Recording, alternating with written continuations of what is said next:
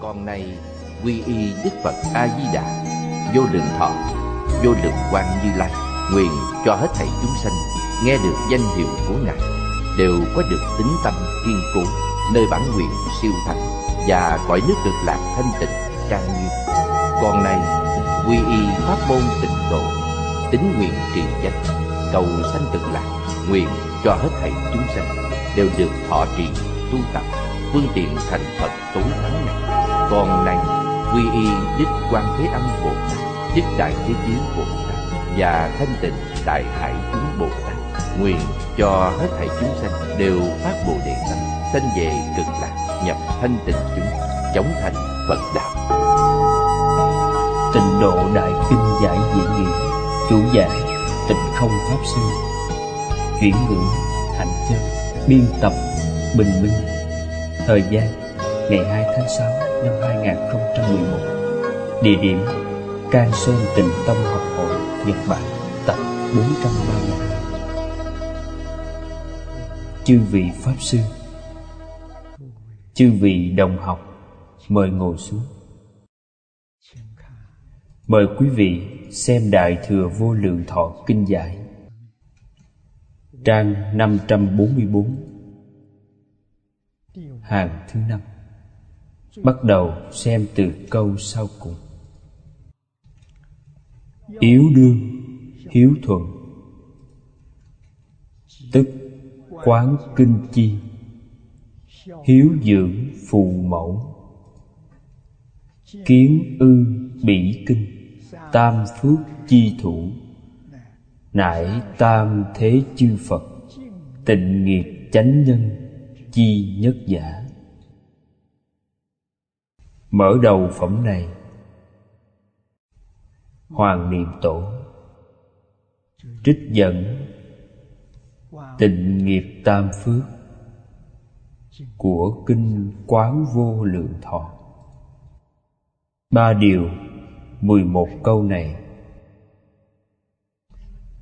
Đức Thế Tôn nói với chúng ta rằng, Đó là tịnh nghiệp chánh nhân Của chư Phật ba đời. Ba đời là nói với quá khứ, hiện tại, vị lai. Hay nói cách khác Tất cả chư Bồ Tát Tu hành thành Phật. Ba điều này Là nguyên tắc chỉ đạo cao nhất. Trong đời này Chúng ta học Phật Pháp trải qua thời gian rất dài. Có người thì vài năm, có người thì mấy mươi năm. Nhưng tu học không đạt được hiệu quả. Do đó, đối với việc tu học phật pháp có hoài nghi. Nửa đường hối hận, thoái tâm xưa nay, điều này rất thường thấy. Không có gì là lạ. Vì sao có hiện tượng này? Hiểu không thấu triệt. Về tịnh nghiệp tam phước. Không tu học thật sự.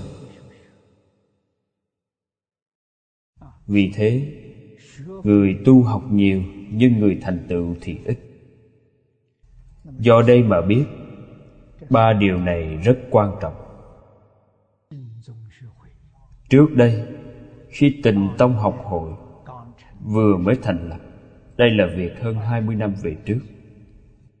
Chúng tôi đã sắp xếp chương trình tu học hàng ngày cho các bạn đồng tu chỉ có năm môn học. Càng đơn giản, càng dễ nhớ. Môn học thứ nhất chính là tình nghiệp tam phước. Không chỉ là nguyên tắc, chỉ đạo cao nhất của tu tình độ. Có thể nói, tất cả các pháp môn của đại thừa đều không làm được không thể rời nó. Quý vị nghĩ xem, ba điều này quan trọng chừng nào? Trái với ba điều này, chắc chắn không thể thành tựu được. Điều thứ nhất này, đích thực chính là thực hiện trên ba cái gốc của nho thích đạo. Nên hiếu dưỡng phụ mẫu như thế nào? Chỉ cần hành trì theo đệ tử quy. Đệ tử quy không phải để học, không phải để nói.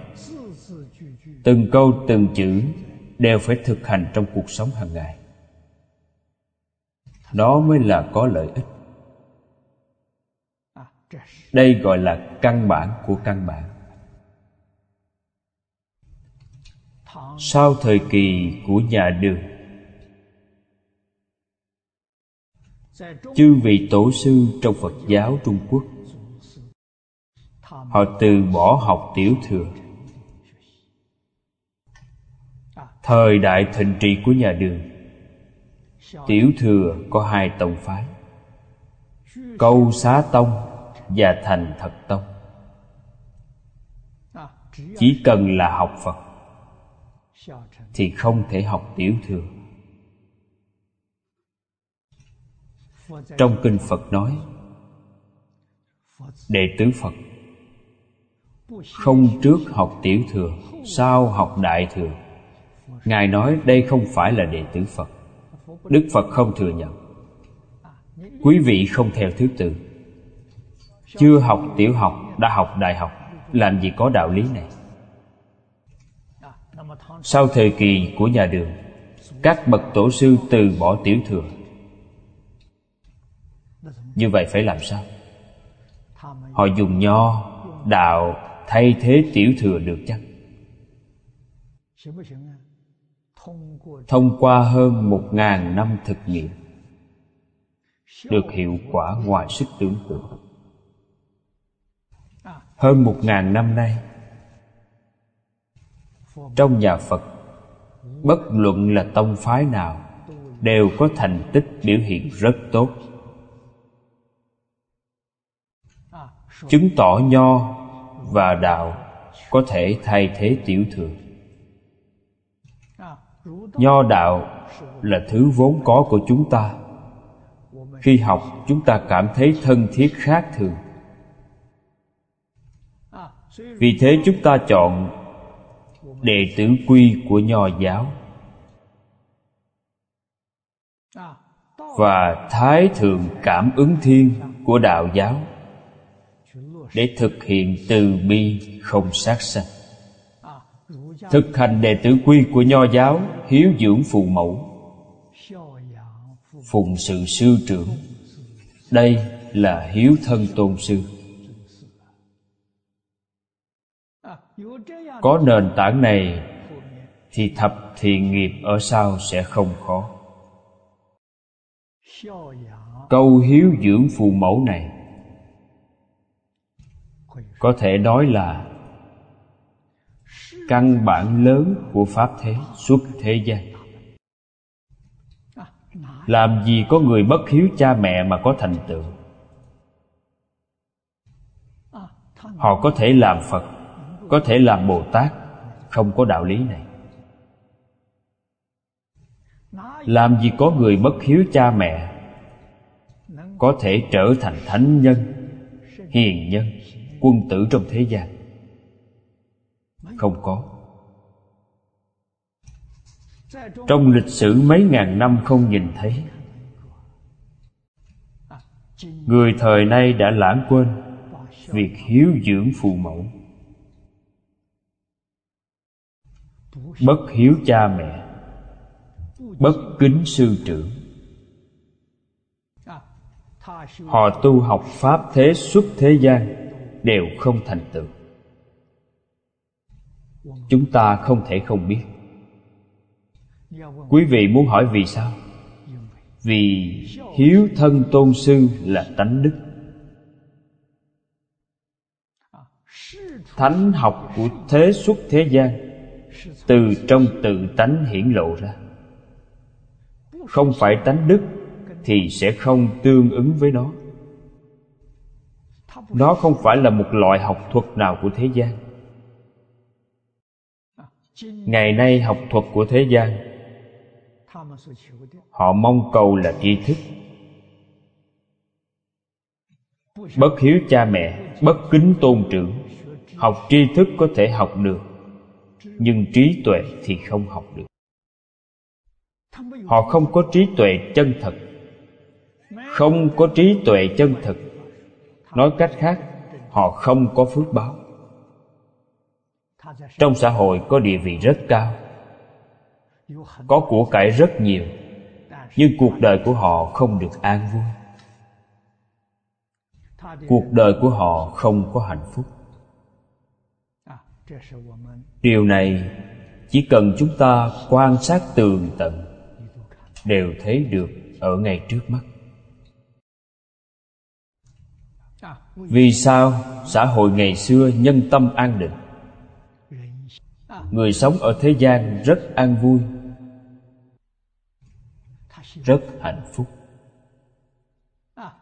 Quý vị nhìn thấy họ ở đâu cũng thấy họ cười.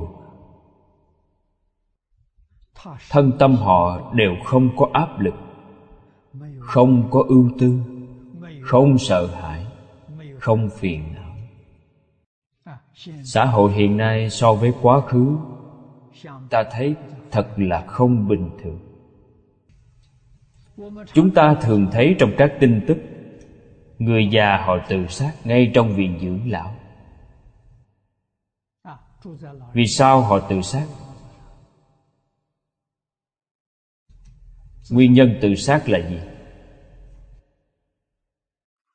Cuộc đời họ không có mục tiêu không có hy vọng. Họ sống rất đau khổ.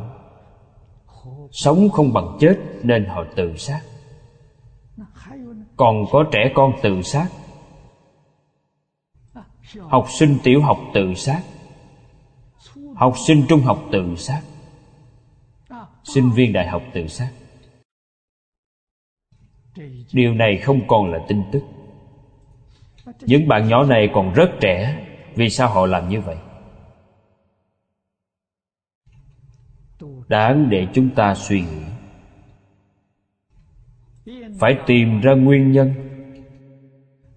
Người sống trên thế gian này không có phương hướng, không có mục tiêu. Sống như vậy rất đau khổ.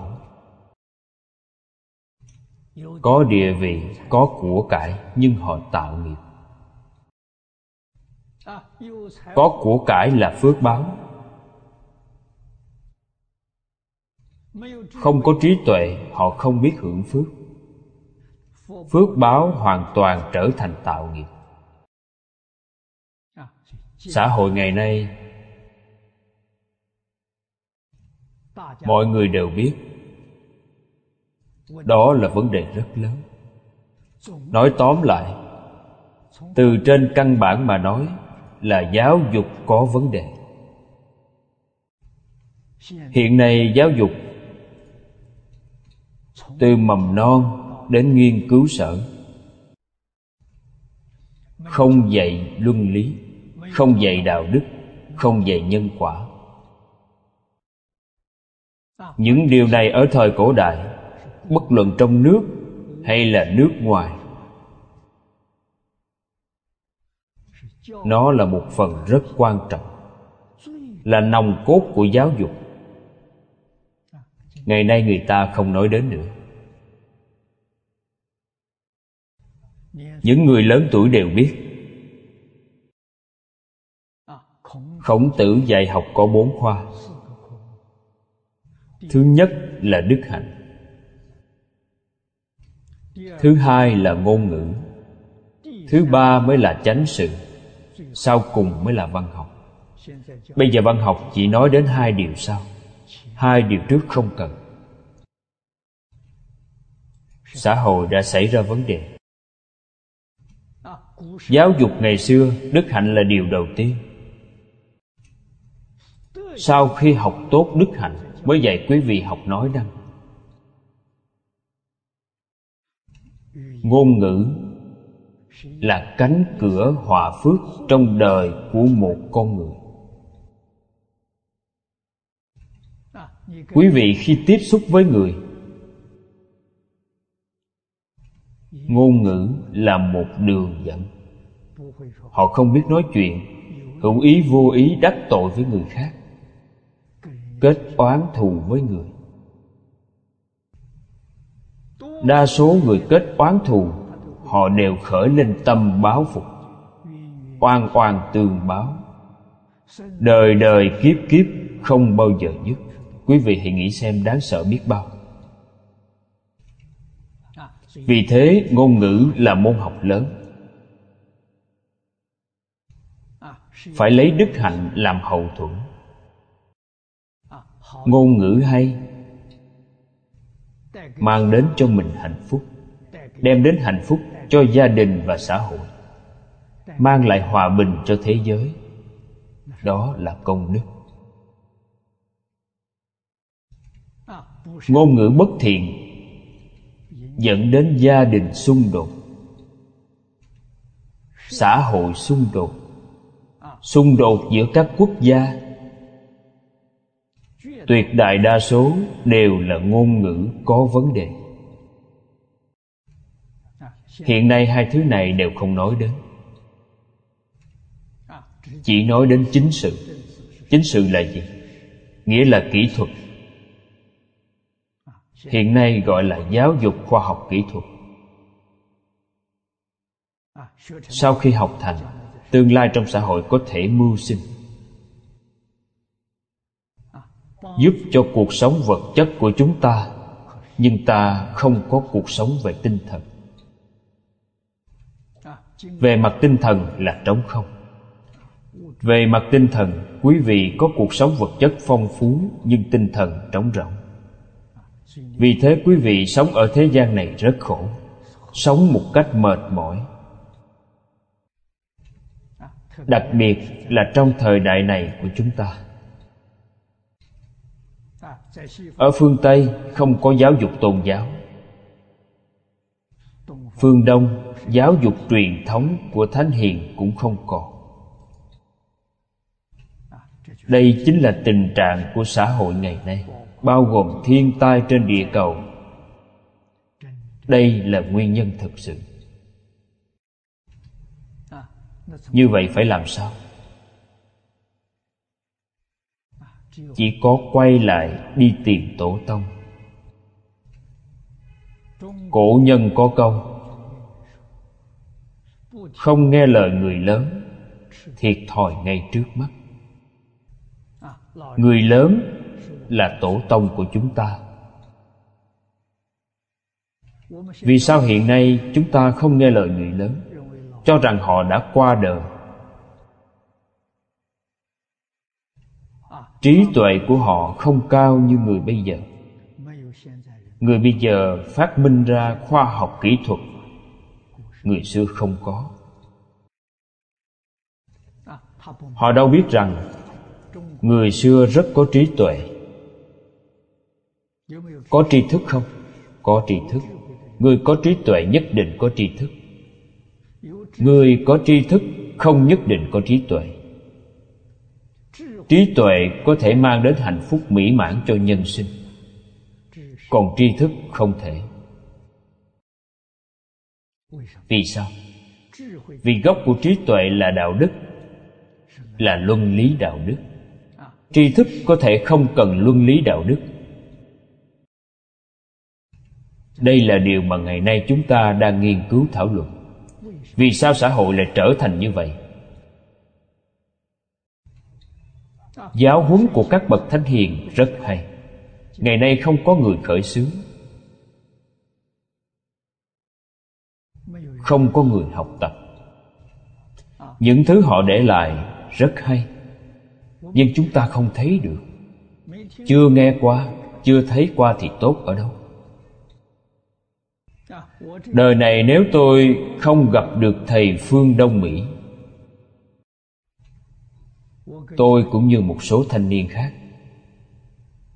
không biết gì cả. Cũng may tôi thích triết học. Người học môn khoa học này không nhiều vì ngày nay một số các bạn trẻ, họ chạy theo của cải. Triết học là cầu trí tuệ. Cho nên người hy vọng đạt được của cải rất ít có ai học triết học không nghĩ đến đỉnh cao nhất của triết học là phật học. Là triết học kinh phật. Kinh phật không những là đỉnh cao nhất của triết học, từ sự thành tựu của khoa học trong 30 năm lại đây, khiến chúng ta lý giải được phật pháp cũng là khoa học tối cao vấn đề mà khoa học và triết học không thể giải quyết, phật pháp đều giải quyết được. Đây chính là may mắn lớn nhất trong cái bất hạnh của đời tôi. Thầy dạy tôi buông bỏ công việc trên thế gian, chuyên tâm nghiên cứu môn học này. Tôi bắt đầu từ năm 26 tuổi đến nay là 60 năm Kiên trì theo đuổi một phương hướng, Một mục tiêu Mới có được chút thành tựu như hôm nay Thành tựu là gì đây? Có nhận thức đối với truyền thống, Đối với luân lý đạo đức nhân quả và tôn giáo, Hiểu thấu và minh bạch về nó.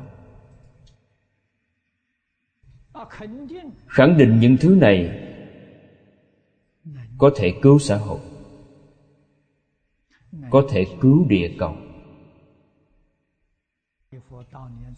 Mới thật sự lãnh hội được dùng tâm của đức thế tôn. Trong một đời giảng kinh thuyết pháp của ngài đại từ đại bi của ngài. Chân thật hiển lộ. Ngài lưu lại nhiều kinh điển như vậy, gọi là pháp bảo. Thật sự xứng đáng đây gọi là bảo. Vì sao vậy? Vì nó có thể giúp chúng ta đạt được hạnh phúc. Cứu cánh viên mãn ngay trong đời này.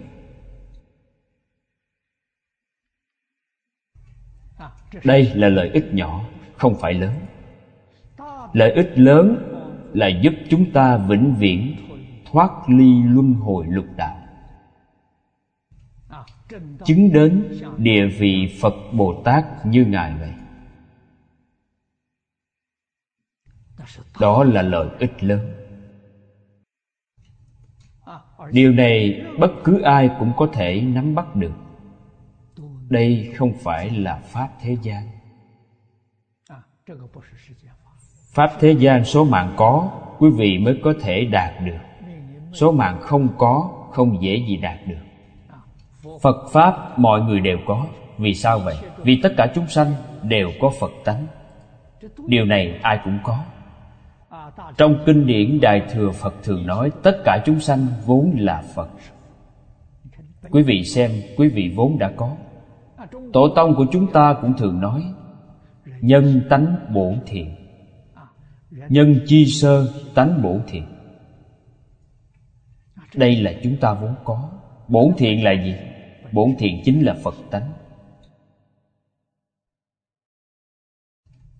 Đây không phải số người có mà mỗi người đều có. Nên nhất định chúng ta phải hiểu, phải giác ngộ phải quay đầu. Cảnh giới mình không ngừng nâng cao. Cuộc sống vật chất trở thành không quan trọng. Khổng lão phu tử không phải là người giàu có. Cuộc sống của ông rất thanh bần. Trong các học trò nhan hồi là người ông tán thán nhất cuộc sống vật chất càng đáng thương hơn. Ăn uống đạm bạc. Sống trong một hẻm nhỏ. Phu tử thường cảm thán nói, người bình thường ở trong hoàn cảnh sinh hoạt của nhan hồi sẽ rất lo lắng. Còn nhan hồi, quý vị thấy bất cứ lúc nào ông ta cũng rất hoan hỷ. Nên nhan hồi không thay đổi niềm vui của ông. Ông vui với điều gì? Vui với đạo. Ông ta thật sự hiểu được chân tướng vũ trụ vạn hữu ông rất vui. Còn đức phật biểu diễn cho chúng ta là pháp hỷ sung mãn, thường sanh tâm hoan hỷ. Người xưa cũng từng nói, niềm vui lớn nhất của đời người chính là gì? Đắc thiên hạ chi anh tài, nhi lạc dục chi. Dạy học. Nghĩa là trong số các học sinh của quý vị có bậc anh tài. Đây chính là niềm vui không gì sánh bằng. Những đạo lý này chúng ta phải hiểu. Cho nên chúng ta sống trong thế gian này có phương hướng chính xác, có mục tiêu đúng đắn. Bất luận là thuận cảnh hay nghịch cảnh, thiện duyên hay là ác duyên đều biến thành tăng thượng duyên tốt cho mình. Giúp chúng ta nâng cao cảnh giới. Quý vị nghĩ xem vui biết bao.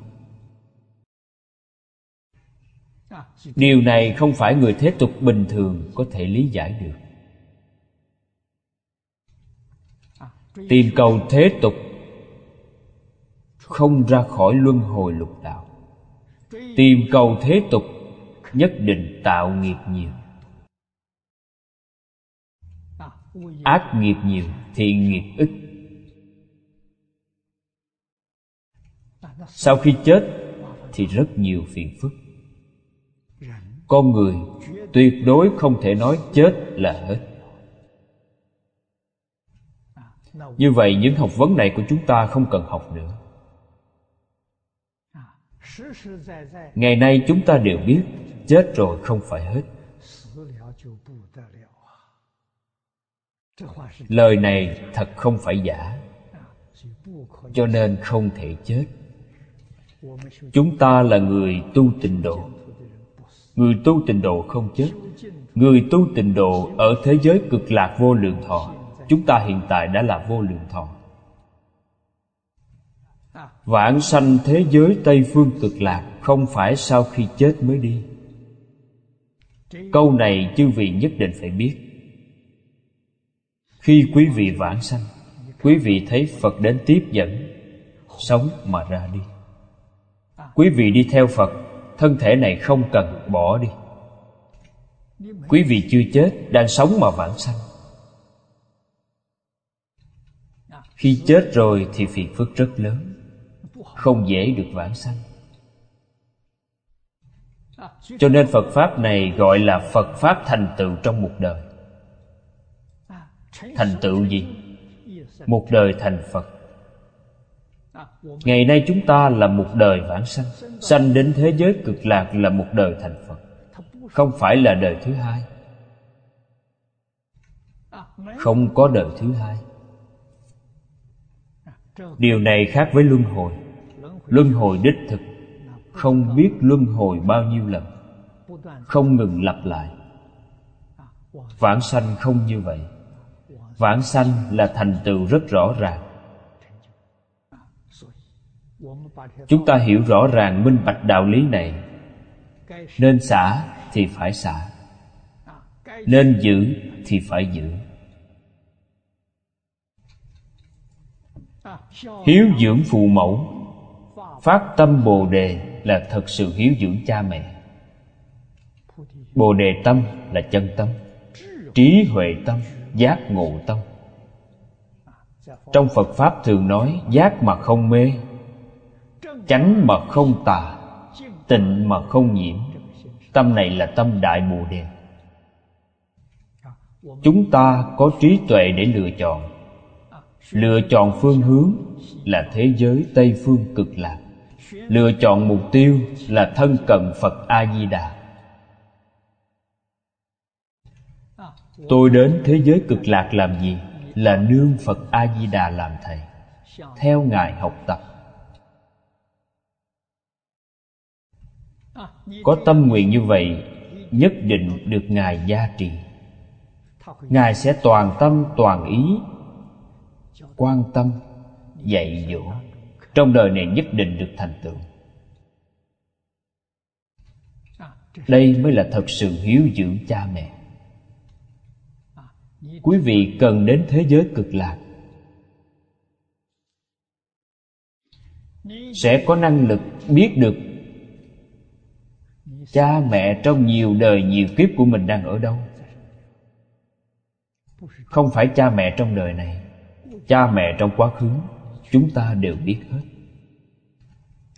Quý vị có trí tuệ, có thần thông, có thiên nhãn, nên thấy hết, biết hết. Hiện, họ đang thọ quả báo gì? Họ cần điều gì, chúng ta đều biết quý vị có năng lực chăm sóc cho họ, có năng lực giúp đỡ họ, và có năng lực để độ họ. Trong giáo lý đại thừa nói, phật không độ người không có duyên. Cha mẹ, vợ con quyến thuộc trong nhiều đời nhiều kiếp, họ đều là người có duyên. Ở thế giới cực lạc, họ khởi tâm đồng niệm chúng ta đều có thể cảm nhận được. Đây là thật sự hiếu thảo, thật sự quan hại thật sự có trí tuệ thần thông đạo lực để giúp họ. Nên hiếu dưỡng nhất định phải làm được điều đó. Chữ hiếu trong văn từ trung hoa là trí tuệ chân thật của tổ tông. Văn từ trung hoa trên toàn thế giới. Tìm không ra loại thứ hai. Nó là một loại phù hiệu của trí tuệ. Cho dù quý vị không biết chữ này đọc như thế nào, nhưng mà khi nhìn thấy hình dáng của nó cũng biết được ý nghĩa của nó. Nó tượng trưng cho ý gì? Chữ này trong nguyên tắc tạo chữ gọi là hội ý. Quý vị thấy phù hiệu này, liền lãnh hội được ý nghĩa trong đó. Quý vị thấy ở trên nó là chữ lão, bên dưới là chữ tử, đây chính là chữ hiếu. Lão tượng trưng cho đời trước, tử tượng trưng cho đời sau đời trước còn có đời trước nữa đời sau còn có đời sau nữa. Phật pháp nói quá khứ vô thỉ, vị lai vô chung. Vô thỉ vô chung là nhất thể. Nó tượng trưng cho ý này. Người xưa rất coi trọng chữ này.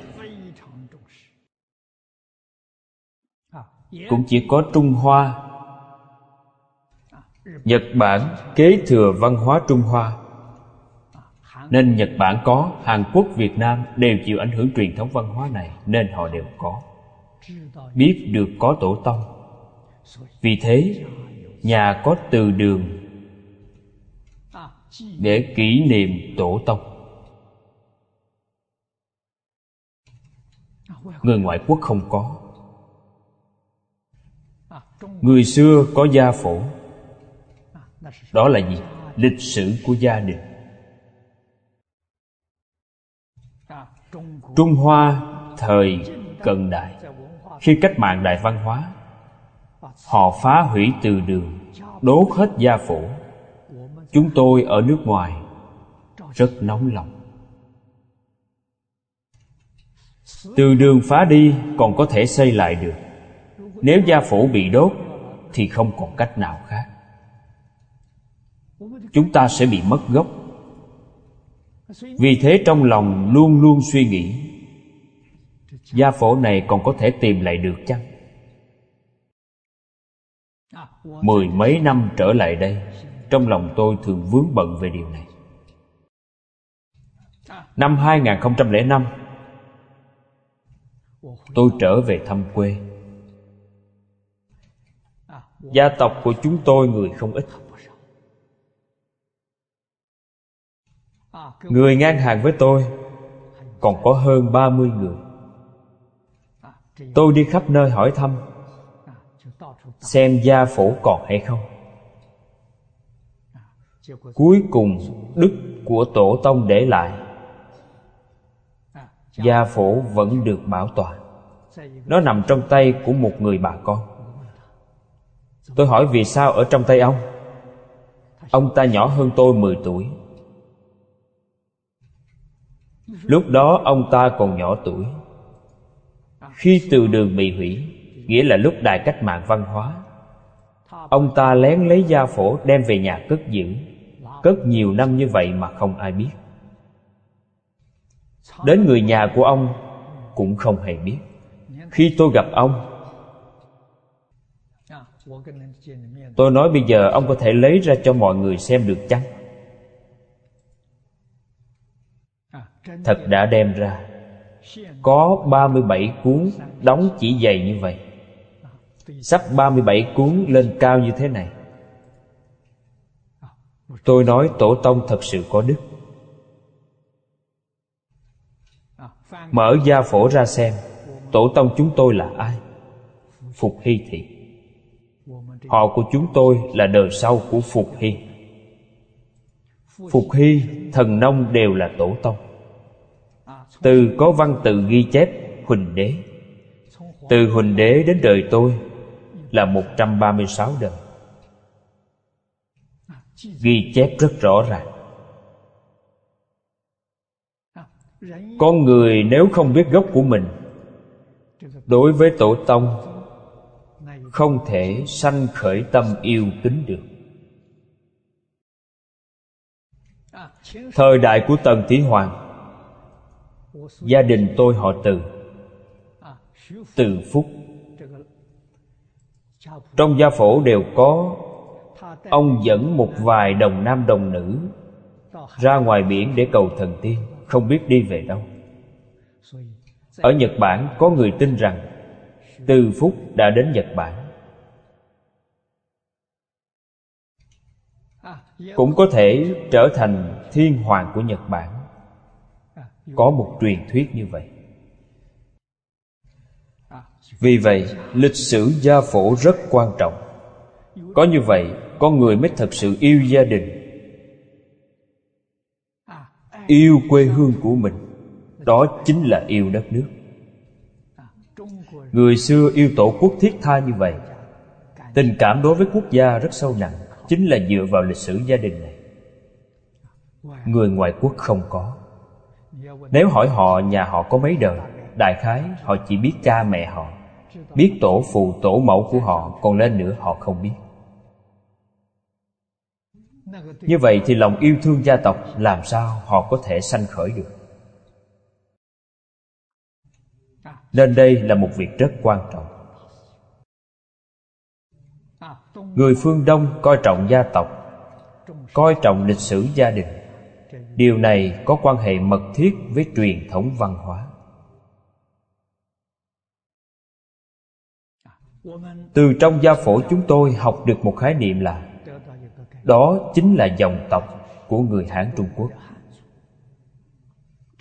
Dòng tộc này đích thực là người một nhà. Huỳnh đế có bốn phi tử, hai mươi lăm người con. Đương thời hai mươi lăm người con có mười bốn họ. Mang mười bốn họ. Cho nên dòng tộc Hán này Ngày xưa chúng ta học Bách Gia Tánh. Trong Bách Gia Tánh có tổng cộng hơn 400 họ. Ngày nay chúng ta có lý do tin rằng Dòng tộc Hán là người một nhà. Đều là con cháu của Viêm Hoàng. Nếu thật sự từ phúc đến Nhật Bản, Như vậy dân tộc Đại Hòa của Nhật Bản Cũng là người một nhà với chúng tôi. Phân nhánh đến nơi này, không phải là người ngoài. Chúng ta có quan hệ về huyết thống. Huống gì, dân tộc này là người của nhật bản. Trong lịch sử trung quốc có thể nhìn thấy, từ thời xuân thu chiến quốc đã có sự qua lại rất mật thiết. Trong cổ thư có ghi chép rất nhiều điều. Ở trung quốc không thấy, nhưng lại thấy được ở nhật bản. Hoàn cảnh cư trú của quý vị trên sách sử trung quốc đều có ghi chép. Văn hóa ẩm thực, văn hóa phục sức của quý vị đều đến từ trung quốc hòa phục của quý vị cũng gọi là ngô phục. Ngô là ở đâu? Là giang tô hiện nay. Nước ngô của thời đại xuân thu chiến quốc. Phục trang này từ nước ngô truyền đến. Chính xác là phục trang của trung quốc cổ đại.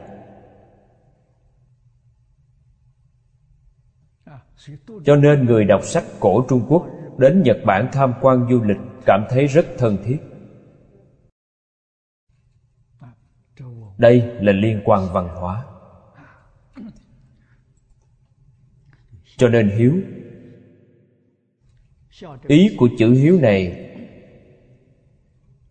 nếu triển khai ra nói, nghĩa là trong phật pháp nói, hoàng biến thập phương thụ cùng tam tế. Nó hàm ý này trong đó. Vạn sự vạn vật trong vũ trụ với mình là một thể. Đây không phải là một nhà, mà là một thể.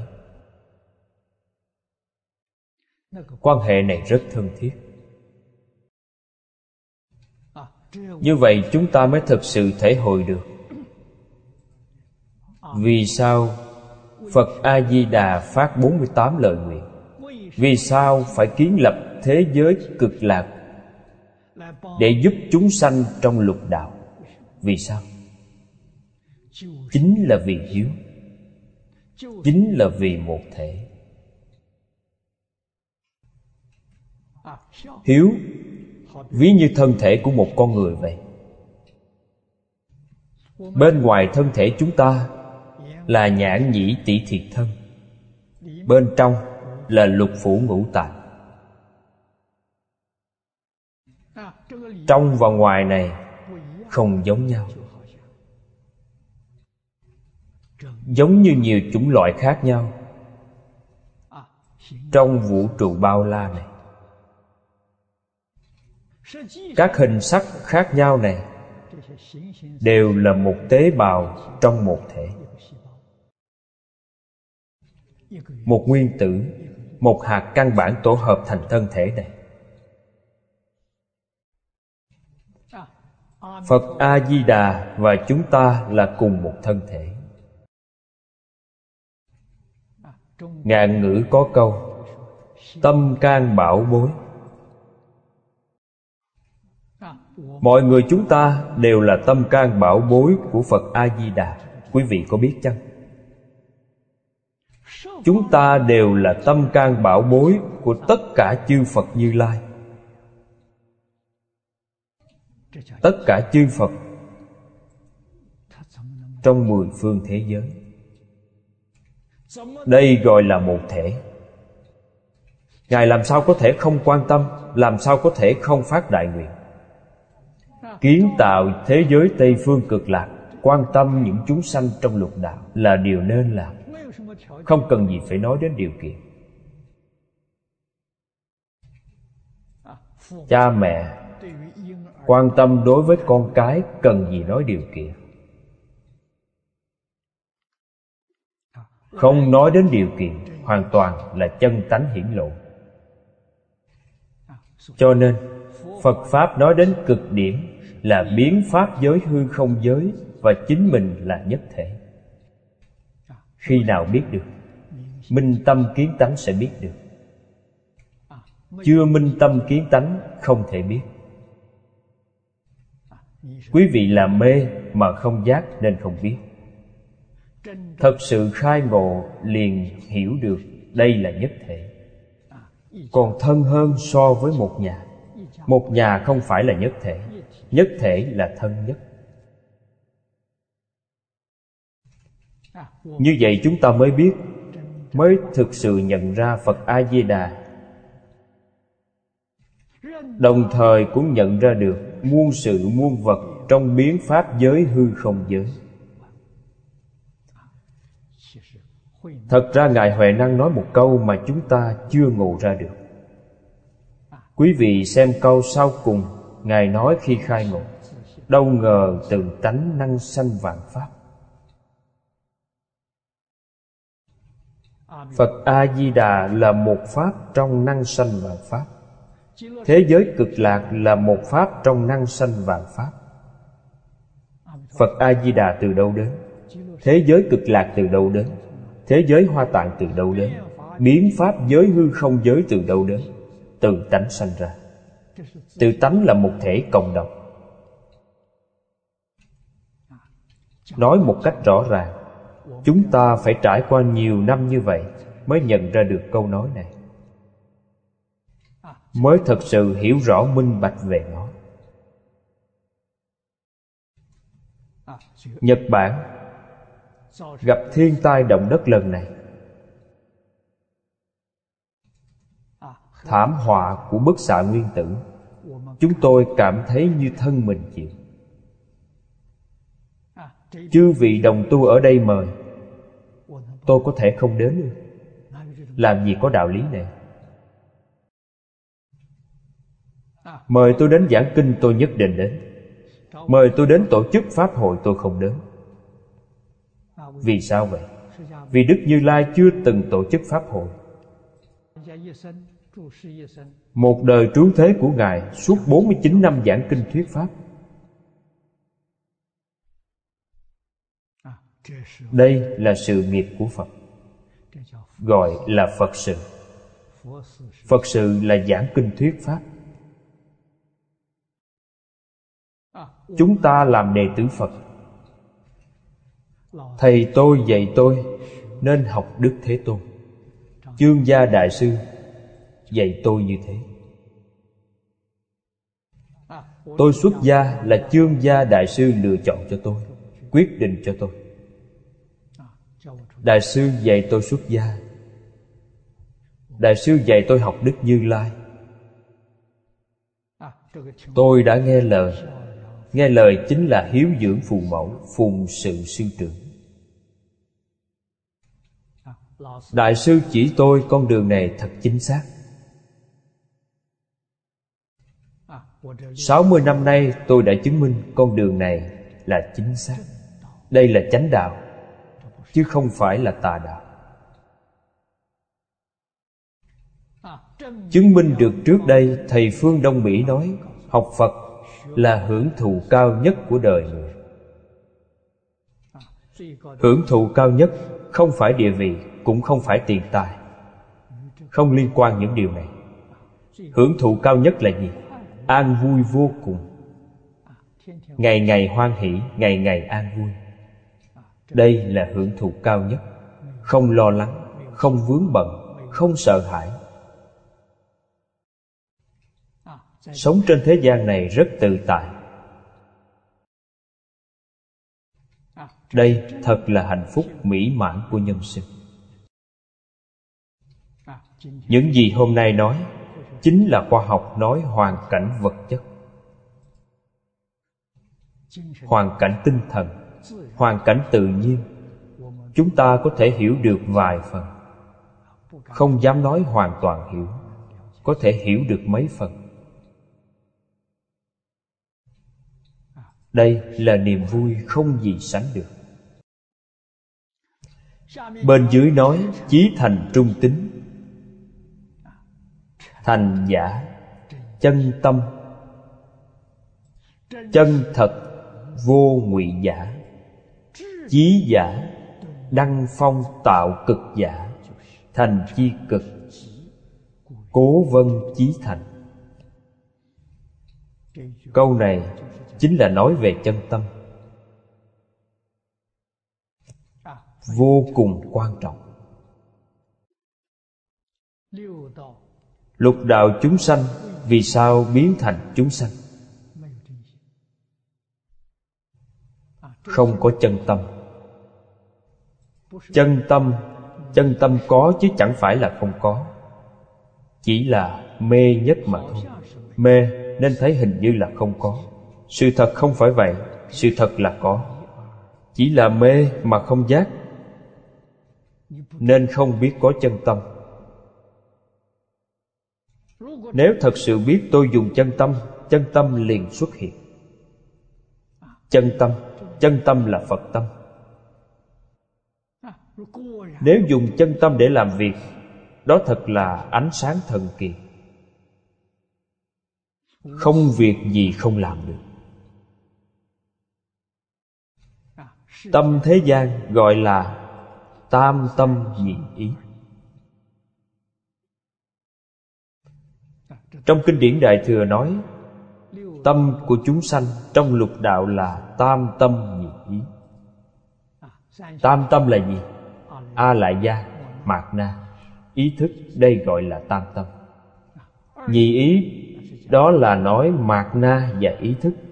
Mạt na gọi là ý căn. Thức thứ sáu gọi là ý thức. Ý căn, ý thức gọi là nhị ý. Đây gọi là tam tâm nhị ý. Tam tâm nhị ý là giả, không phải thật. Nhưng mười phương pháp giới toàn dùng tam tâm nhị ý. Tứ thánh pháp giới dùng chính đáng. Trong lục đạo dùng vậy Dùng ta Nói cách khác Dùng tâm bị sai. Nghiêng nặng về bất thiện. Tứ thánh pháp giới dùng chính đáng.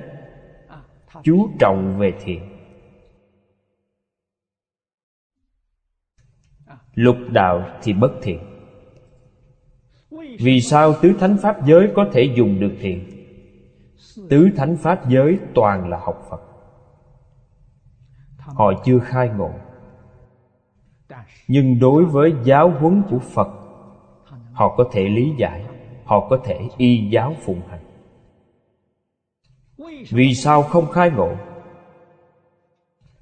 Họ đã buông bỏ Phân biệt vọng tưởng. Vọng tưởng là gì? Khởi tâm động niệm. Điều này vô cùng vi tế. Người thường chúng ta không biết. Khởi tâm động niệm có tâm thì biết. Vô ý thì không biết. Khởi tâm động niệm vô cùng vi tế. Di lặc bồ tát nói, một hải móng tay có bao nhiêu ý niệm? Ý niệm chính là khởi tâm động niệm. Một khẩy móng tay khởi tâm động niệm bao nhiêu lần? Di Lặc Bồ Tát nói 32 ức một trăm ngàn niệm. Đơn vị là trăm ngàn Trăm ngàn là mười vạn. 32 ức nhân mười vạn. 320 triệu. Một khải móng tay có 320 triệu lần khởi tâm động niệm. Đây gọi là vô minh. Quý vị không biết mình khởi tâm động niệm. Khoa học hiện đại là dùng giây làm đơn vị thời gian một giây chúng ta có thể khẩy móng tay mấy lần. Tôi tin rằng có người khẩy móng tay nhanh hơn tôi. Tôi khẩy nhanh khẩy khoảng bốn lần. Tôi tin rằng có người khẩy được năm lần. Nếu năm, nhân cho 320 Chính là 1.600 triệu. Trong một giây khởi tâm động niệm 1.600 triệu lần. Như vậy làm sao biết được? Đây gọi là vô minh. Điều này không dễ gì phá được. Nếu phá được điều này cũng chính là nói ý niệm này đã dừng không còn khởi tâm động niệm. Chân tâm quý vị liền hiện tiền. Chân tâm chân tâm bất động động là dòng tâm. A lại gia là động. Là dòng tâm. Chân tâm bất động. Khi kiến tánh, ngài huệ năng nói, đâu ngờ tự tánh vốn không dao động. Vốn không dao động chính là chân tâm. Chân tâm xưa nay chưa từng động. Quý vị đã dùng chân tâm. Dùng chân tâm, mười pháp giới liền không còn cho nên mười pháp giới là giả. Lục đạo là giả trong các điều giả. Chúng sanh trong lục đạo chỉ cần buông bỏ chấp trước. Đối với tất cả các pháp, trong thế xuất thế gian không còn chấp trước. Lục đạo sẽ không còn. Chúng ta còn có lục đạo, chính là nói quý vị chưa buông bỏ chấp trước. Thật đã buông bỏ chấp trước thì lục đạo liền không còn khi buông bỏ khởi tâm động niệm, mười pháp giới liền không còn. Mười pháp giới không còn, cảnh giới gì hiện tiền? Cõi thật báo trang nghiêm của chư phật như lai hiện tiền. Cõi thật báo trang nghiêm cũng gọi là nhất chân pháp giới. Thật và giả. Chính là mười pháp giới là giả. Thế nhất chân pháp giới là thật. Vì sao? Mười pháp giới là pháp sanh diệt, có sanh, có diệt. Cõi thật báo, bất sanh, bất diệt. Nó không có sanh diệt. Vì thế gọi nó là chân. Định nghĩa về thật và giả trong giáo lý đại thừa. Chính là cách nói này. Phàm những gì có biến hóa đều không phải là thật. Ví dụ chúng ta chúng ta thấy động vật trước mắt, có sanh lão bệnh tử vô thường. Chúng không phải vĩnh hằng bất biến. Đây là giả. Cây, cỏ, hoa lá có sanh trụ dị diệt. Sơn hà đạo địa có thành trụ hoại không? Đều không phải là thật. Toàn là giả buông bỏ cái giả, thật liền hiện tiền.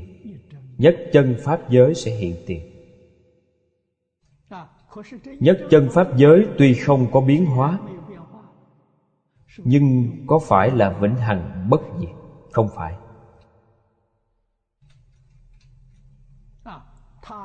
Nó có thể dừng một đoạn thời gian. Đoạn thời gian này rất dài. Trong kinh phật thường nói là ba đại a tăng kỳ kiếp. Ba đại a tăng kỳ kiếp là nói cõi thật báo. Vì sao có cõi thật báo? Cõi thật báo vẫn còn tồn tại tập khí vô thủy vô minh. Vô minh đã phá. Vô minh là khởi tâm động niệm. Thật không khởi tâm động niệm.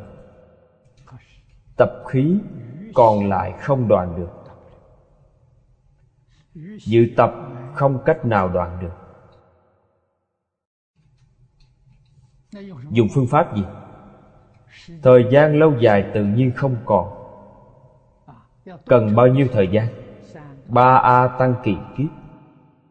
Nó liền không còn tự nhiên không còn. Điều này không dễ hiểu.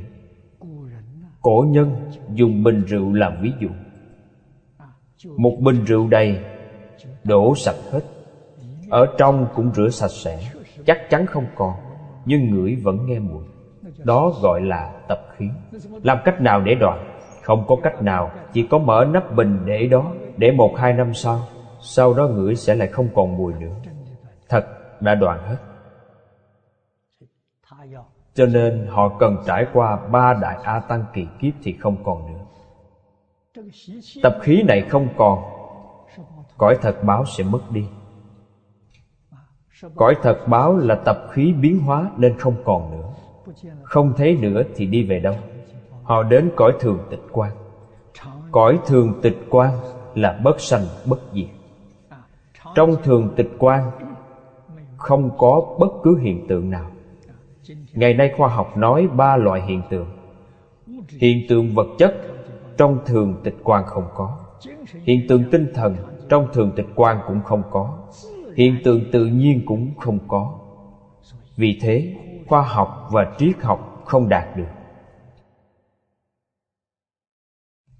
Khoa học và triết học có thể đo lường được, nhưng phải có ba loại hiện tượng này không có ba loại hiện tượng này, nó sẽ không có cách nào.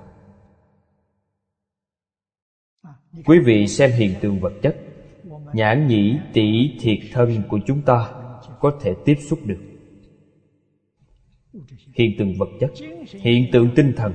Năm căn này cũng không tiếp xúc được. Thứ sáu có thể tiếp xúc được. Thức thứ sáu là tư tưởng. Tư tưởng có thể tưởng tượng tiếp xúc được hiện tượng tinh thần. Tư tưởng tiếp xúc không được, còn có hiện tượng tự nhiên. A lại gia thức thứ tám. Thức thứ tám có thể tiếp xúc được hiện tượng tự nhiên.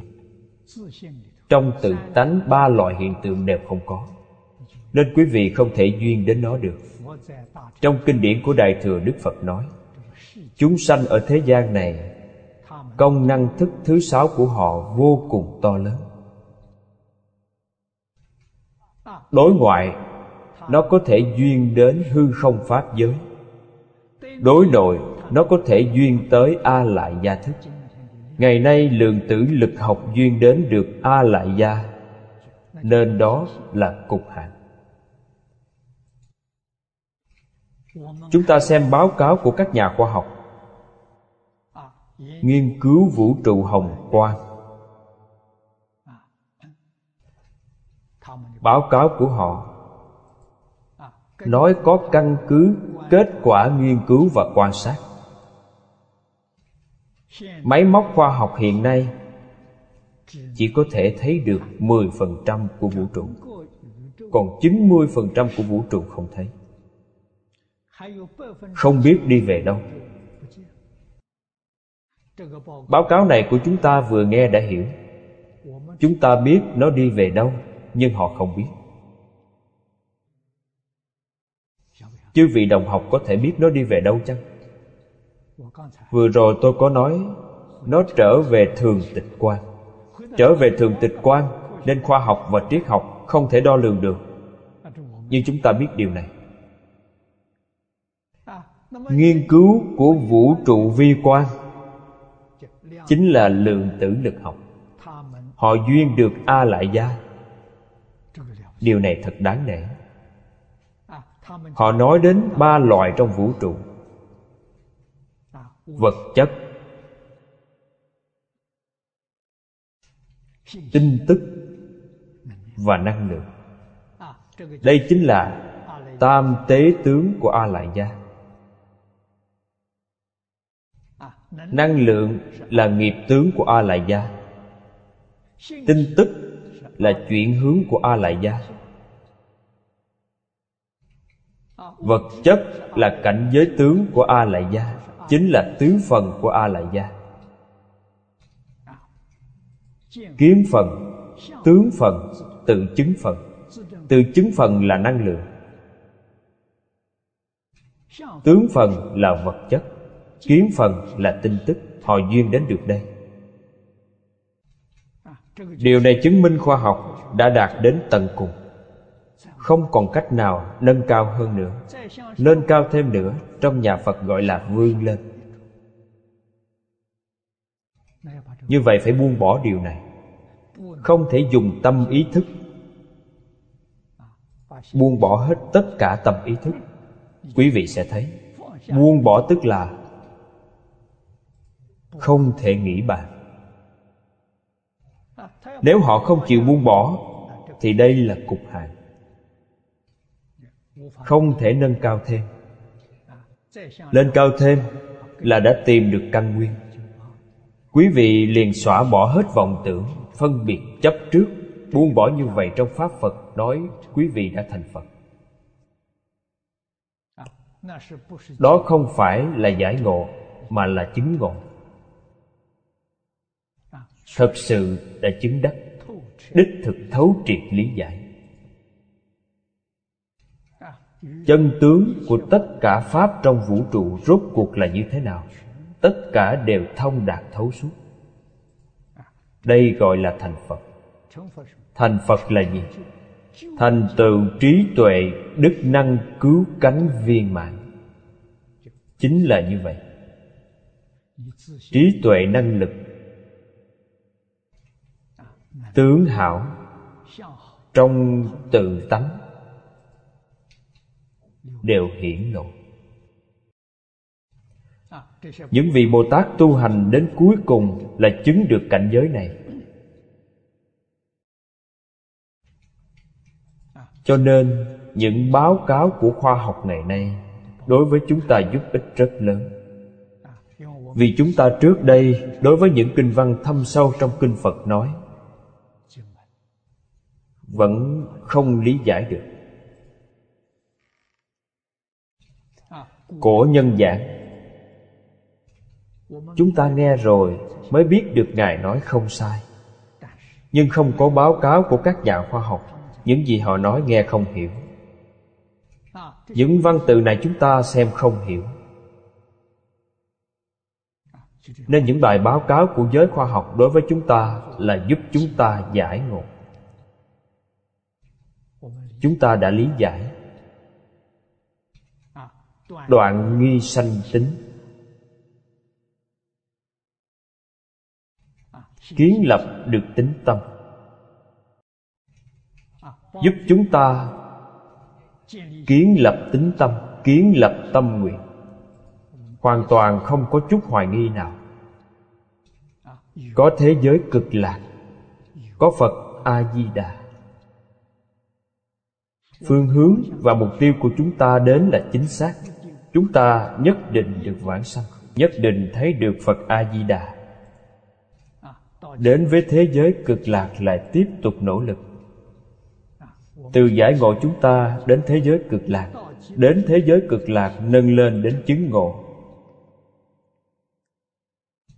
Công đức viên mãn. Không nên hành trì các pháp môn khác. Các pháp môn khác chúng ta không làm được. Đây là điều hoàng niệm tổ lão cư sĩ nói với tôi. Tuổi ông lớn hơn tôi lớn hơn tôi 10 tuổi. Nhân duyên tốt. Gặp được chân thiện tri thức. Thầy ông là cư sĩ hạ liên cư cậu ông là cư sĩ mai quang hy. Thầy giáo của tôi, lý bính nam, là học trò của mai quang hy. Nên chúng tôi đều có nhân duyên. Trên mặt truyền thừa phật pháp, chúng tôi có cùng một nguồn gốc. Phật pháp nói nhân duyên phật không độ người vô duyên. Nhân duyên của chúng tôi rất thù thắng. Trong cuộc sống hàng ngày, tu thập thiện nghiệp, nhất định không được trái với thập thiện. Trái với thập thiện chính là tạo thập ác. Thập ác là tạo nghiệp luân hồi. Niệm phật không thể vãng sanh. Suốt đời niệm phật, đến cuối cùng phật không đến tiếp dẫn. Nếu trách Phật A-di-đà Như vậy tội chúng càng thêm sâu nặng, Càng đáng thương hơn. Nhất định phải biết mình sai. Phật không sai. Pháp cũng không sai. Người khác đối đãi với mình cũng không sai. Tất cả đều do mình sai. Tự mình không nỗ lực y giáo phụng hành. Vì sao vậy? Chúng ta thường nói không thực hành đệ tử quy không hành trì cảm ứng thiên, không thực hành được thập thiện nghiệp. Như vậy, niệm phật vãng sanh không đáng tin. Không được chắc chắn. Nếu cấm vững ba cái gốc này, tâm sẽ thực tế hơn. Chúng ta có lòng tin, nhất định sẽ được vãng sanh. Có sự chắc chắn. Có chắc chắn chúng ta sống một cách hoan hỷ. Bất luận cảnh giới hiện tại là gì, tâm đều sanh hoan hỷ. Tâm chúng ta thanh tịnh, không bị cảnh giới bên ngoài nhiễu loạn. Thật sự trở về với tự tánh phật. Tam quy y là quy y từ tánh phật, từ tánh phật là phật a di đà vì sao? Biết được quan hệ của mình và phật a di đà là quan hệ nhất thể. Không như vậy, chúng ta không biết được. Chúng ta đối với vật ngoài thân, đối với những điều ngoài nguyên lý, nguyên tắc của tịnh tông ra, quý vị rất dễ buông bỏ. Không còn tham luyến, không còn tìm cầu. Tâm đó của chúng ta là định. Một phương hướng, một mục tiêu. Đoạn trước trong kinh này nói, phát bồ đề tâm nhất hướng chuyên niệm. Tôi chỉ nói một phương hướng, một mục tiêu là chuyên niệm a di đà. Ngoài ra buông bỏ tất cả như vậy làm gì có chuyện không vãng sanh? Chí thành trung tính. Đến cực điểm. Đây chính là chí thành. Đối với tất cả mọi người người ác, người thiện, đối với người có ân với tôi, đối với người có cừu hận với tôi, tất cả chân thành đối đại. Không cần so đo tính toán gì cả. Những người này có ân với tôi, từng giúp đỡ tôi. Những người có hận thù với tôi, họ hủy bán tôi. Họ hủy nhục tôi, họ hãm hại tôi, cũng là ân nhân. Vì sao vậy? Vì không như vậy, làm sao quý vị biết được phiền não của quý vị đã đoạn? Phải trải qua khảo nghiệm. Họ đến gạt quý vị, hiếp đáp quý vị và đến hại quý vị. Quý vị không có chút oán hận nào, không sanh phiền não. Công phu đã thành tựu. Nếu gặp cảnh giới trong tâm không vui, liền sanh giận dữ. Như vậy là xong. Quý vị không đạt được công phu nào cả. Gió mới động đã bị thổi ngã. Như vậy làm sao có được thành tựu? Thuần cảnh thiện duyên không có tham luyến. Tất cả là đến khảo nghiệm công phu. Thuần cảnh thiện duyên chúng ta hoan hỷ. Hoan hỷ là một trong thất tình, là phiền não. Thuần cảnh thiện duyên không tham luyến. Nghịch cảnh ác duyên không oán hận ở trong cảnh giới này, không bị ngoại cảnh quấy nhiễu, vĩnh viễn là bình tĩnh. Đây là tâm bình đẳng. Trong kinh phật thường nói là bình thường tâm. Bình thường tâm là chân tâm, chân thành. Bình là bình đẳng, thường là vĩnh viễn duy trì. Tâm này chính là chí thành tâm. Trung giả. Ý nghĩa của trung giả. Quý vị xem đây là chữ hội ý. Trên chữ tâm có chữ trung. Trung là ý gì? Không thiên lệch, không tà. Không thiên lệch, không gọi là trung. Ở đây Hoàng Niệm Tổ nói rất hay. Tận tâm kiệt lực Trung ư quốc gia Trung hiếu nhị từ. Vi thế gian mỹ đức chi bổn Không những là thế gian, Mà xuất thế gian Cũng lấy nó làm căn bản. Không có trung hiếu, Làm sao có thể thành Phật? Có vị Phật nào bất trung bất hiếu? Vị Bồ Tát nào bất trung bất hiếu? Tìm không thấy. Tất cả chư Phật Bồ Tát Đều bắt đầu từ trung hiếu. Đến A-la-hán, Bích chi Phật đều là trung hiếu.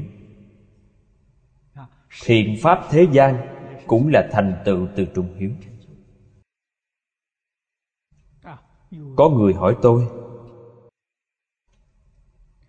Hiện nay trên thế giới, Xã hội động loạn, Có phương pháp nào có thể giúp xã hội này trở lại bình thường hay chăng? Đưa ra câu hỏi này là một người ngoại quốc. Cũng là người có địa vị rất cao. Tôi trả lời ông ta Tôi nói có. Không phải tôi nói. Tiến sĩ Thang Ân Tỷ người Anh nói Đây là người họ rất tôn kính Tiến sĩ Thang Ân Tỷ nói thế nào? Ông nói lời này vào niên đại 1970 Ông nói, Giải quyết vấn đề xã hội của thế kỷ 21 Chỉ có học thuyết khổng mạnh Và Phật Pháp Đại Thừa. Kiến giải này rất quả quyết. Có người tin chăng? Tôi nghĩ là không ai tin. Năm 2005 Tôi phỏng vấn ở nước Anh. Năm 2006 Ở Pháp mở hội nghị. Sau hội nghị, cũng đến nước Anh phỏng vấn trường Đại học Ngưu Luật.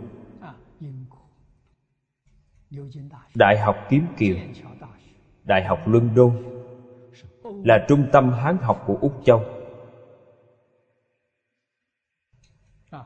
Tôi đi tham quan phỏng vấn Và giao lưu với các bạn học hệ Hán học. Tôi đã giao lưu với giáo thọ của họ. Đàm luận với họ hơn hai tiếng đồng hồ. Tôi đưa ra lời của Thang Ân Tỷ Tôi nói đây là người anh của quý vị nói. Quý vị có tin chăng? Vì những người này đều là nghiên cứu hán học. Không cần thông qua phiên dịch, Mỗi người đều nói tiếng Bắc Kinh rất giỏi. Có thể đọc văn cổ Trung Quốc. Chúng tôi không thể không phục họ. Tôi nói ra, họ đều nhìn tôi và cười. Tôi ngồi đó đợi họ trả lời. Họ không trả lời tôi. Nên tôi từ mặt trái để nói. Tôi nói, Thế thì tiến sĩ Thăng Ân Tị đã nói sai rồi sao? Họ cũng không dám nói sai. Không dám nói đúng, Cũng không dám nói sai. Tôi đã gặp trường hợp này. Sau cùng lại đợi tôi nói. Tôi nói với mọi người, Lời của tiến sĩ Thăng Ân Tị nói không sai, Mà do chúng ta đọc và hiểu sai về nó. Mọi người không dám nói. Không dám nói không đúng, Cũng không dám nói đúng. Đọc và hiểu sai. Sai ở đâu? Quý vị đều nghiên cứu Hán học Trung Quốc. Nho thích đạo. Quý vị đã thông đạt. Nhắc đến khổng mạnh, Trong đầu quý vị Lập tức nghĩ đến Tứ Thư Ngũ Kinh, Thập Tam Kinh. Nhất định nghĩ đến những điều này. Nhắc đến Phật Pháp Đại Thừa Quý vị liền nghĩ đến Hoa Nghiêm, Pháp Hoa Bát Nhã. Nhất định nghĩ đến những kinh điển Đại Thừa này. Những thứ này có thể giải quyết được vấn đề sao? Quý vị đương nhiên không dám nói. Tôi nói những gì quý vị thấy được. Nghĩ đến nó Đó là gì? Đó chính là hoa quả của nho già Giống như thực vật vậy. Quý vị thấy hoa nở kết trái rất đẹp. Nhìn thấy hoa quả của Đại Thừa. Quý vị ngày ngày nghiên cứu. Có thể giải quyết được vấn đề sao? Quý vị không dám nói. Nói cách khác là quý vị không nắm chắc. Vì sao vậy? Vì quý vị không lãnh hội được. Hoa quả này từ đâu sanh ra? Giống như thực vật vậy. Hoa khai, rồi kết trái. Hoa quả từ đâu mà có? Từ trên cành nhánh sanh ra. Cành sanh ra từ đâu? Nhánh ra. Nhánh sanh ra từ đâu? Từ cây sanh ra. Cây sanh ra từ đâu? Sanh ra từ rễ. Rễ là sống. Quý vị không ngờ, Thật sự không nghĩ đến. Nếu có thể thấu suốt hết nguồn gốc của cành lá hoa quả của nó, Quý vị sẽ biết lời than ân tỷ nói không sai. Rất có đạo lý. Thật sự có thể giúp thế giới này giải quyết vấn đề. Căn bản của nho giáo là gì? Đệ tứ quy. Quý vị không nghĩ đến. Gốc của đại giáo là Thái thượng Cảm ứng Thiên, Gốc của Đạo Phật là Kinh Thập Thiện Nghiệp Đạo. Quý vị xưa nay đều chưa từng nghĩ đến những điều này. Vì những thứ này là gì? Là bài học của mẫu giáo. Ngày nay quý vị là tiến sĩ nghiên cứu. Điều tôi nói là cội rễ. Ngày nay quý vị nghiên cứu là hoa quả. Quý vị không có cội rễ nên quý vị đạt được là gì? Hoa cắm trong mình, Đó là chết. Không giải quyết được vấn đề. Ngày nay mọi việc trong xã hội, Những hoa quả này không được. Nói thì nghe hay, Nhưng không làm được gì. Nếu nói từ cội rễ, Nó hữu dụng, Nó thật sự có lợi ích. Năm 2006 Chúng tôi đi phỏng vấn. Mới từ Tổng bộ Giáo khoa Văn Của Liên Hiệp Quốc Paris báo cáo hết 8 tiếng đồng hồ. Báo cáo thành công việc thí nghiệm ở Thang Triền Thị trấn nhỏ này có 4 vạn 8 ngàn người. Tất cả đều học đệ tử quy. Nam nữ già trẻ mọi người cùng học. Hơn 3 tháng sau, Nếp sống của thị trấn nhỏ này Đã thay đổi rất nhiều. Chúng tôi thấy vậy vô cùng hoan hỷ. Chứng minh lời của tiến sĩ Thang Ân Tỷ là chính xác. Không sai lầm. Phải bắt đầu từ căn bản. Ba căn bản của Nho thích đạo. Quý vị có căn bản này. Những gì quý vị học được rất có lợi ích. Không có căn bản này, Những gì quý vị học được đều vô dụng. Vì sao? Chết Đọc sách chết. Học được những thứ đã chết. Tôi đưa ra phương pháp dạy học của Nho giáo. Đây là những phương pháp học tập. Bác học. Thẩm vấn. Thần tư. Minh biện. Tôi nói phải chăng quý vị đã học phương pháp này? Đúng vậy. Đều dùng phương pháp này học. Ở sau còn hai chữ có hiểu chăng? Đốc hành. Điều này quên hết. Học rồi như thế nào, Học rồi cũng vô dụng. Thánh nhân dạy chúng ta Đem những thứ đã học biến thành cuộc sống của mình. Rất lợi. Trong cuộc sống hàng ngày đều dùng đến. Trong công việc dùng được. Trên đối nhân tiếp vật đều dùng được. Học linh hoạt cũng dùng linh hoạt. Làm sao đem tứ thư ngũ kinh, Thập tâm kinh biến thành sinh hoạt của mình? Đốc hành Đốc hành là gì? Chính là đệ tử quy. Đệ tứ quy rất quan trọng. Thế nên chúng ta từ đây lãnh hội được, chắc lọc được được trong bốn chữ của học thuyết khổng mạnh là nhân, nghĩa, trung, thứ. Khổng tử một đời nói nhân, khổng viết thành nhân. Mạnh tử một đời nói về nghĩa. Nhân nghĩa là tiêu chí của học thuyết khổng mạnh. Trong luận ngữ nói rất hay. Đạo của phu tử lấy trung thứ làm niềm vui. Quý vị thử nghĩ xem, bốn chữ này có thể giải quyết vấn đề chăng?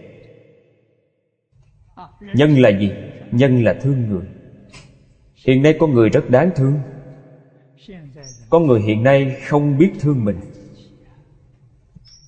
Làm sao họ thương người khác được? Sao lại không biết thương mình? Bản tánh của chính mình bổn thiện. Không biết giữ bổn thiện của mình. Không thương chính mình. Đức phật nói tất cả chúng sanh vốn là phật. Quý vị vốn là phật. Ngày nay trở thành phàm phu tạo nhiều tội nghiệp.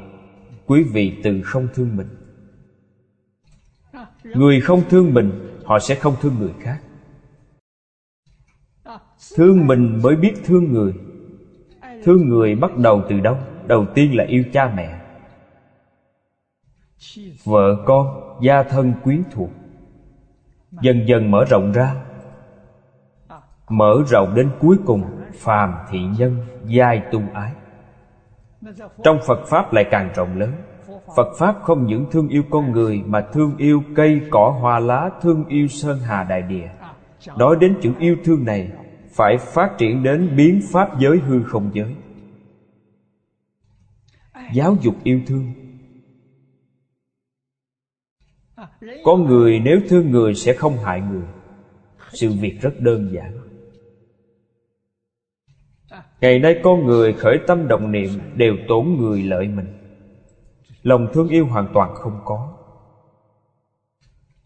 Đạo của phu tử là tổn mình lợi người. Đây là lòng yêu thương. Như vậy xã hội mới ấm êm. Vấn đề mới có thể hóa giải, xung đột sẽ không còn. Nghĩa là gì? Nghĩa là nói về lý. Khởi tâm động niệm ngôn ngữ tạo tác hợp tình, hợp lý, hợp pháp gọi là nghĩa. Người xưa nói, tình, lý, pháp đều chu đáo. Xã hội ngày nay chỉ nói pháp. Không có tình, không có lý. Tôi chỉ cần hợp pháp, mỗi điều trong pháp luật tôi không phạm. Vì thế pháp luật có chỗ hỏng, có vấn đề. Người thông minh sẽ vào chỗ hở của pháp luật. Trên thực tế họ thông minh chăng? Họ không thông minh. Vì sao nói họ không thông minh? Vì pháp luật thế gian không quản được họ, nhưng nhân quả báo ứng họ không thoát được. Giết người cần phải đền mạng, mắc nợ thì phải trả tiền. Nhân quả nghiệp báo không sai chút nào. Con người sao lại làm những chuyện khờ dại như vậy? Người này thật ngu si, thông minh gì đâu. Nên người xưa hay nói đến tình lý pháp. Hợp tình, hợp lý, hợp pháp. Suy nghĩ chu đáo mọi mặt, đây là nghĩa. Chúng ta dùng trung, dùng nhân, dùng nghĩa để giáo hóa xã hội. Xã hội liền có thể hồi đầu, có thể ấm êm. Ngày nay người phương đông suốt hai trăm năm nay đã bỏ quên truyền thống giáo dục của thánh hiền. Thời gian không thể nói là không dài. Bất thiện tích lũy trong hai trăm năm đó cho đến ngày nay là thiên tai hiện tiền. Thiên tai của xã hội, thảm họa của địa cầu. Chúng ta biết khởi nhân của nó hóa giải, phẫn nộ tận gốc nhân này. Đều phải nhờ vào giáo dục. Dạy mọi người về điều nhân, Không được làm việc xấu. Phải dạy luân lý, Dạy đạo đức, Dạy nhân quả. Dạy Phật Pháp, Dạy giáo dục tôn giáo. Nhất định phải hiểu rõ về hai chữ tôn giáo này. Nó không phải mê tín. Quý vị thử tra từ điển, Tông có nghĩa là gì? Nó có rất nhiều nghĩa Nhưng có ba nghĩa quan trọng. Thứ nhất là chủ yếu. Thứ hai là trọng yếu. Thứ ba là tôn sùng. Là ba nghĩa quan trọng này. Giáo có nghĩa là gì? Giáo là giáo dục, dạy học, giáo hóa. Tôn giáo hợp lại Có nghĩa là giáo dục trọng yếu. Giáo dục chủ yếu là giáo hóa tôn sùng. Người hiện nay không cần Nói là mê tín. Như vậy làm sao thiên hạ không loạn? Địa cầu làm sao không có thảm họa? Đặc biệt là Phật giáo. Ở trước tôi nói rất rõ. Phật giáo đem đến cho chúng ta điều gì? Trí tuệ viên mãn Phước báo viên mãn. Nếu muốn cầu trí tuệ, cầu phước báo Thì nên học Phật. Quý vị sẽ thu hoạch rất lớn, Đều có thể đạt được. Đức Phật dạy cho chúng ta trí tuệ, Dạy cho chúng ta phước báo. Không học Phật chính là tôi không cần trí tuệ, Tôi cũng không cần phước báo. Không phải là ý này sao? Giáo dục tốt như vậy, không nhận thức nó. Nói là nó mê tín, bài xích nó, chà đạp nó. Quý vị nghĩ xem tội này lớn biết bao tự mình không có phước, không có trí tuệ, có thể tha thứ được. Quý vị còn đi hại người khác. Khiến người khác thấy quý vị như vậy, họ khởi hoài nghi đối với phật giáo. Không tin tưởng phật giáo, tội này rất nặng. Quý vị ảnh hưởng rộng lớn. Ảnh hưởng thời gian dài thì tội của quý vị càng nặng hơn. Điều này chúng ta không thể không biết, không thể không hiểu rõ về nó cho nên chúng tôi đưa ra bốn chữ trong học thuyết khổng mạch phải dùng trung thứ để giải quyết vấn đề xã hội hiện tại. Trung là gì? Vừa mới nói xong. Là tâm chân thành. Không thiên, không tà. Thứ là gì? Thứ là tha thứ. Họ tạo những tội nghiệp này vì họ vô tri. Không ai dạy họ sau kinh vô lượng thọ có nói, đại từ đại bi, những người tạo tội nghiệp này nên tha thứ họ. Vì sao? Người đi trước vô tri. Không những họ không biết mà cha mẹ họ không biết, Ông bà họ cũng không biết, Tăng tổ phụ họ cũng không biết, Cao tổ phụ của họ cũng không biết. Như vậy phải làm sao? Họ đã tạo những ác nghiệp, Tích lũy nhiều năm như vậy nên tạo tội nghiệp này không nên truy cứu. Không nên trừng phạt. Phải tha thứ cho họ. Khổng tử nói rất hay. Thành sự bất thuyết. Việc đã qua không nên nói. Họ làm là việc bất thiện. Nhưng đã làm rồi, Không nên khuyên họ. Họ đang làm những việc xấu này. Họ có thế lực này. Họ có ngoại duyên này. Họ nhất định làm thành công. Không nên khuyên họ, Cứ để tùy họ. Ký vạn bất cứu. Nghiệp đã tạo trong quá khứ, Không truy cứu nữa. Bỏ qua tất cả. Khuyên họ đến học truyền thống văn hóa. Học giáo huấn của thánh hiền.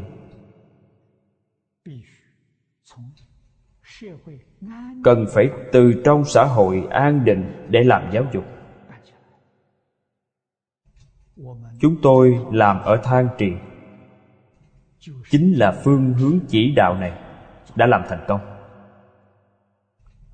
Nếu họ tạo những tội nghiệp này Quý vị đi truy cứu họ.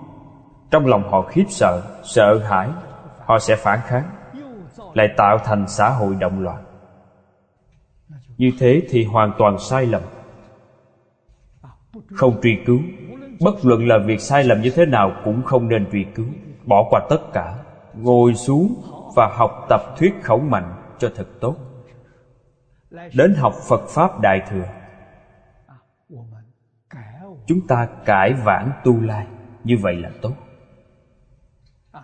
Dùng không khí hài hòa, Êm ấm Để giải quyết vấn đề. Nhất định không để dùng trừng phạt. Không nên dùng pháp luật, Đó không phải là biện pháp hay. Đại thừa và khổng mạnh không chủ trương dùng pháp này. Đại thừa chúng ta đề xướng chân thành từ bi. Thương xót những chúng sanh tạo tội này. Những người này, Nếu họ thật sự học giáo dục nhân quả, Lương tâm sẽ phát khởi. Pháp luật không trị được Thì nhân quả trị quý vị. Quý vị không thoát được nhân quả. Vì thế, Tôi nhờ một nhà kim thạch ở Bắc Kinh Khắc tám chữ này Vào một tấm biển. Tôi thấy làm khung kính và treo nó lên ở đây. Con dấu không lớn. Chỉ nhỏ như vậy Và đem phóng nó lớn ra. Con dấu nhỏ này Phóng lớn lên như vậy. Trong con dấu này là Khổng mạnh, nhân nghĩa trung thứ, đại thừa chân thành từ bi. Chính là khắc mấy chữ này. Một con dấu khác là thần ái thế dân, hòa bình thiên sứ con dấu này trước đây đã tặng cho tổng thống bố hy. Bây giờ làm lại con dấu khác. Chúng tôi muốn trong hoạt động của Liên Hợp Quốc, Tặng cho lãnh đạo quốc gia trên toàn thế giới. Hy vọng họ đều có thể lãnh hội được Thần ái thế dân. Hy vọng họ làm thiên sứ hòa bình. Không nên phát động thảm họa chiến tranh. Chiến tranh là nhân họa Không phải là việc tốt. Giải quyết vấn đề nhất định phải dùng phương pháp ôn hòa. Không nên dùng vũ lực. Phương pháp hữu hiệu nhất chính là giáo huấn của thánh hiền. Có thể làm tốt giáo dục thánh hiền thì tất cả vấn đề đều được giải quyết. Đặc biệt hiện nay, khoa học kỹ thuật phát triển, công cụ truyền bá rất tốt. Quốc gia có thể bồi dưỡng một lớp thầy giáo, Nhân số không cần nhiều, Năm sáu mươi người là đủ. Có một kênh truyền hình về giáo dục thánh hiền. Phát sóng suốt 24 tiếng. Để những thầy giáo đó luân lưu dạy học. Tôi tin rằng nhiều nhất là một năm, Trật tự xã hội được khôi phục. Những thiên tai trên địa cầu dần dần không còn nữa. Không phải làm không được, thật sự có thể làm được. Vì thế giới người xưa rất có trí tuệ. Thời xưa không có nhiều thiên tai như vậy vì các bậc cổ thánh tiên vương họ đều hiểu. Trong học ký đã đưa ra, kiến quốc quân nhân, giáo học vi tiên. Kiến quốc là kiến lập một chính quyền, Quân dân là lãnh đạo nhân dân toàn quốc. Điều gì quan trọng nhất? Dạy học. Dạy học phải đứng hàng đầu. Chỉ cần làm tốt giáo dục, Vấn đề gì cũng giải quyết được. Đích thực, Không phải vấn đề của chế độ, Không phải vấn đề về pháp luật, Mà là vấn đề về nhân phẩm.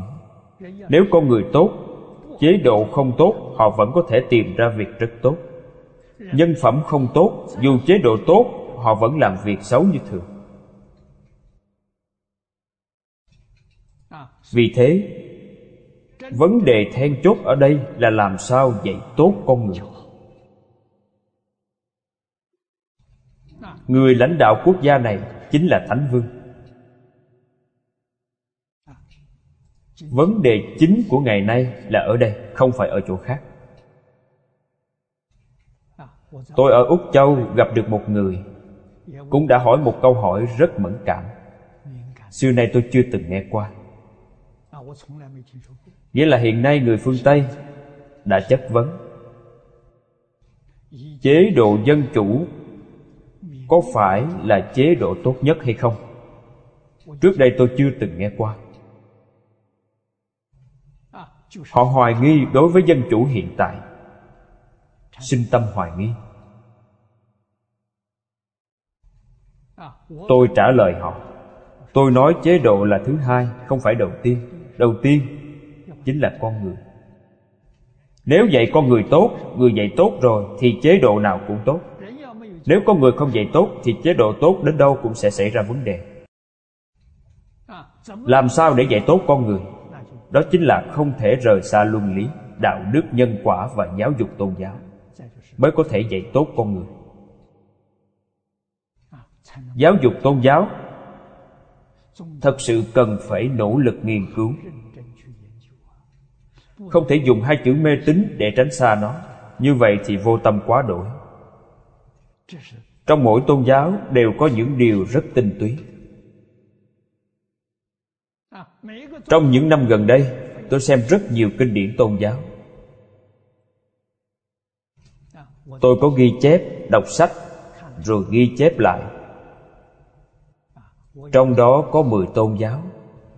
Những gì hay nhất, tôi đều viết lại. Tựa đề cuốn sách nhỏ này của tôi là tôn giáo thế giới là một nhà. Đều là những câu chữ trong kinh điển. Liên quan đến lời dạy, đoan chánh tâm niệm, tu nhân tề gia, rất lợi ích. Rất nhiều tôn giáo, bạn nhìn thấy đều hoan hỷ. Đây là điều chúng ta cần nên học tập cho nên, thành đến cực điểm, gọi là chí thành, trung đến tột cùng. Sau cùng là nói về tính. Ở đây là nói thế pháp, gọi là chân thật bất hư. Hạ minh đệ nhị cú, mang trung niệm phật. Dù công việc rất bận rộn, vẫn dành thời gian để niệm phật công đức niệm phật vô cùng thù thắng. Trong bộ sách này nói một cách rõ ràng và thấu triệt. Quý vị phải nỗ lực học tập. Hết giờ rồi, hôm nay chúng ta học đến đây. Nam mô a di đà phật. Nguyện đem công đức này hồi hướng bốn ân và ba cõi. Nguyện khắp pháp giới các chúng sanh. Đồng sanh cực lạc thành phật đạo. Chúng phật tử đạo tràng tịnh độ. Nam mô a di đà phật.